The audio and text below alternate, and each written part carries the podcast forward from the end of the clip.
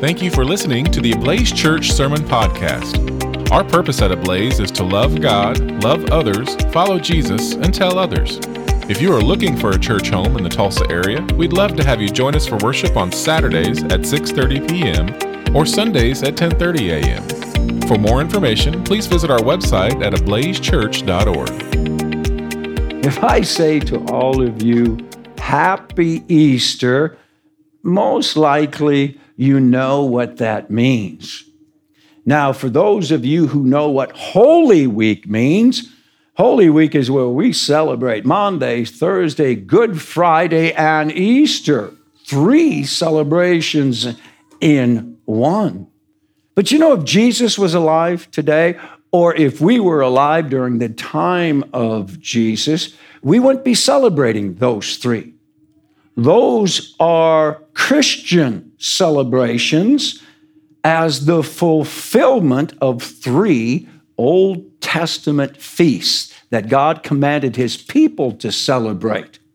The first is the Lord's Passover. We celebrate it as Maundy Thursday. Jesus being the fulfillment of the Passover. He frees us from our sin like God freed the children of Israel from Egypt. The second celebration, eh, we call it Good Friday, but Jesus celebrated on Friday this feast, the feast of unleavened bread, the Lord's feast of unleavened bread. They had to remove all the yeast in the house. It's like removing dust. You can't do it. Only God can remove yeast. And only God can remove our sin. Jesus did that on the cross.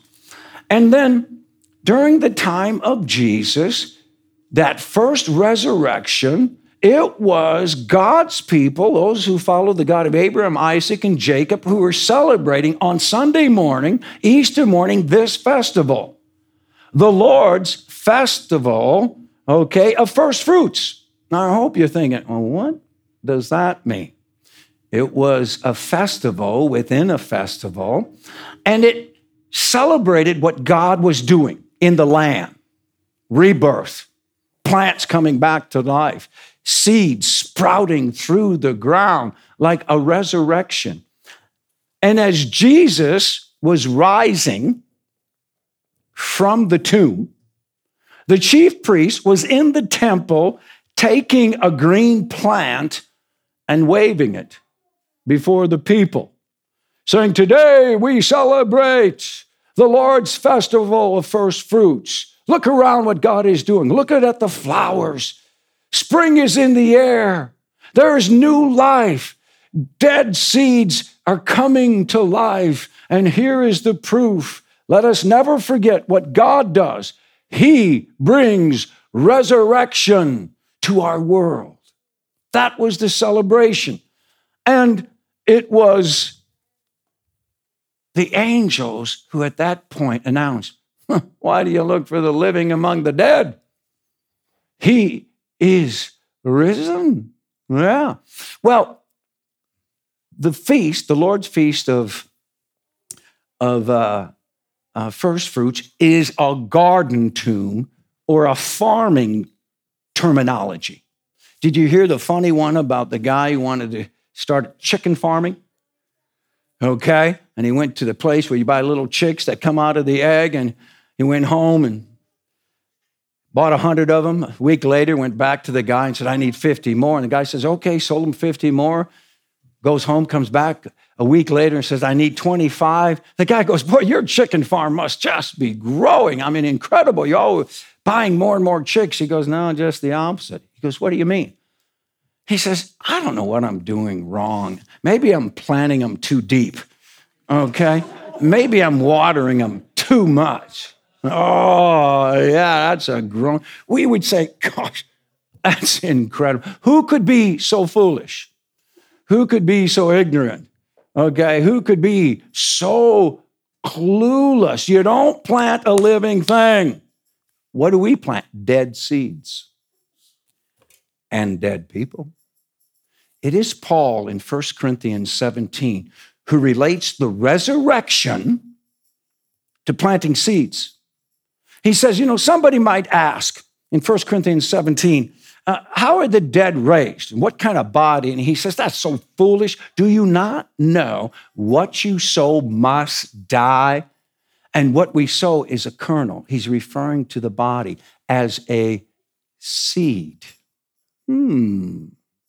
You know, we could say, boy, that chicken farmer, he, he was clueless.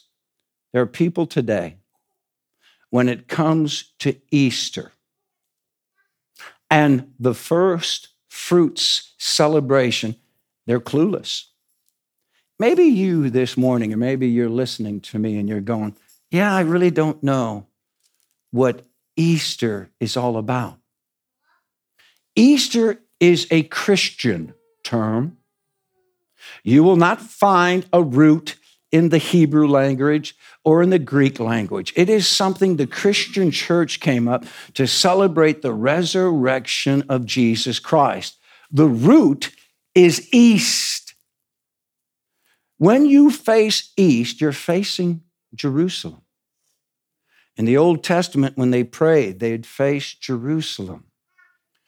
Churches are built facing Jerusalem.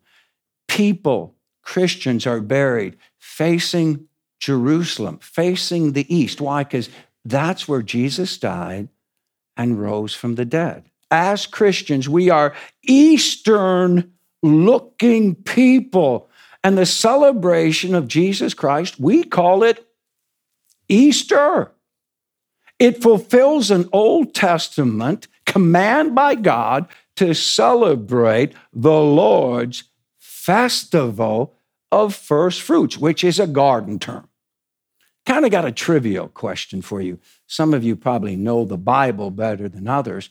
Does anybody think they know who was the first gardener in the Bible? Hmm? Huh? What? Adam. All right. No, it wasn't Adam. It was God. It was God who planted a garden in Eden in the east. Notice that, of Eden. Yeah. Now, the second gardener was Adam. God placed Adam and Eve in the garden to till it and to keep it.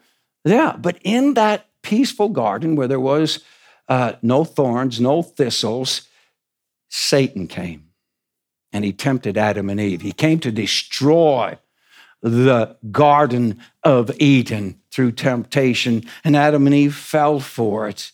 Okay? And we call the fall or the sin lost, paradise lost. Hmm.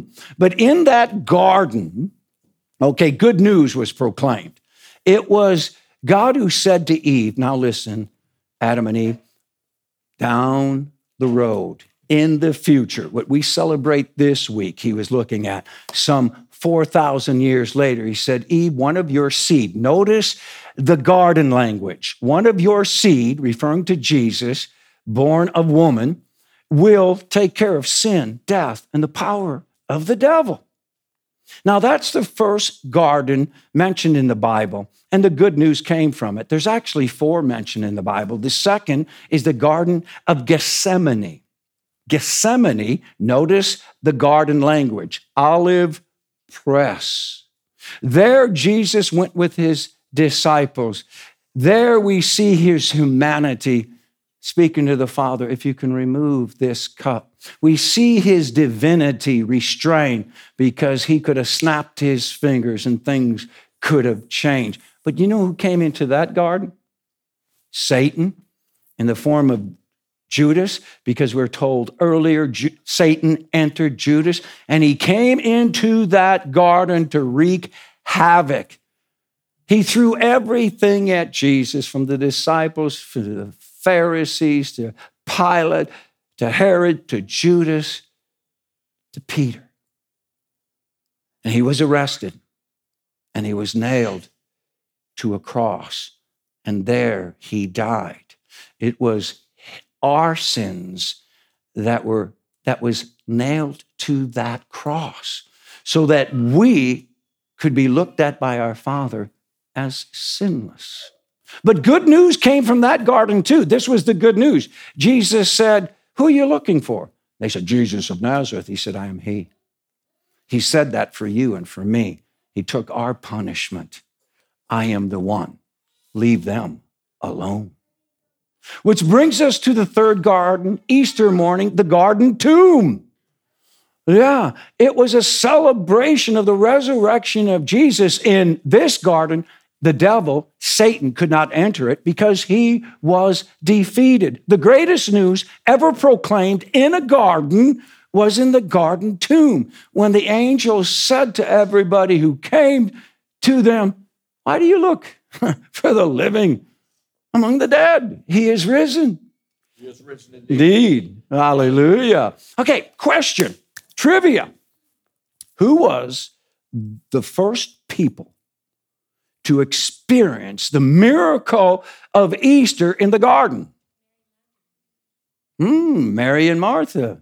No, soldiers, unbelieving pagan soldiers. Because the angels came down, a big earthquake rolled away that three ton rock, okay, and they fell over dead almost, but they were alive. And when they woke up, who were the first people to hear of the miracle that happened in the garden tomb? Pharisees, unbelievers, pagans and the unbelieving Pharisees were the first to experience because you know what those soldiers did? They were running to the Pharisees. You won't believe what happened. They thought about it and said, okay, tell you what, you tell people who ask, you fell asleep. Wait a minute, wait a minute. There was this earthquake, that three ton rock was rolled away, angels came, and we're supposed to tell people we fell asleep, all 12 of us? Yeah. They gave them money and they said, okay. Hmm. Money bought that one, okay? Then came the women, okay, who heard from the angels. And the angel said, Go tell the brothers, go tell the disciples. They went off, okay, and told the disciples. Two disciples ran and saw the same thing. Jesus showed himself to the women. The disciples left. The women left, except one woman, Mary Magdalene. She stood there also went in, heard the angels, you heard the gospel, and there she was crying. And Jesus came up behind her. And Jesus said, Why are you weeping? Oh, they've taken the body. And she supposed he was the gardener. Folks, he was the gardener. He's the one who planted the Garden of Eden. Okay? He was the gardener, but he was also the Messiah. He was also our teacher about life and the afterlife. And when she recognized him, she just clung to him. Wow. You know, there was a Sunday school teacher, a woman, who had all these six year olds, and she wanted to make sure those children understood Easter. She said, Hey, can you tell me what Easter is all about? And one little boy raised his hand and said, Yes, can you? Eggs. Yes, we use eggs at Easter because an egg is a universal symbol of new life. When that chick comes through out of the egg, that's new life. Wow. And so we use that in our Easter celebration. Another little boy raised his hand, said, well, Okay, what's Easter all about? Bunnies. yeah, we can see how kids could be clueless. But let me tell you how that happens. Christians for 2,000 years have given up something during the Lenten season, and what universally Christians gave up was eggs. Okay, that's what Fat Tuesday is all about. Eat all the eggs you can. And so they stored the eggs, they pickled the eggs, and after 40 days, kids want eggs. It's like candy to them. And so Easter was a big celebration. They'd get out all the eggs, color them, hide them all over the place in the yard. In a spring morning, during Easter time, guess what's running around all over in yards and in fields and in gardens? Bunnies. So little kids would go, Hey, mom and dad, did that bunny bring all the Easter eggs? Is that the Easter bunny? Now you know how that was developed and why we have that. Another little girl, mm-hmm, okay, what is it? Surprise! And the teacher thought about what can I do with surprise. Easter, surprise.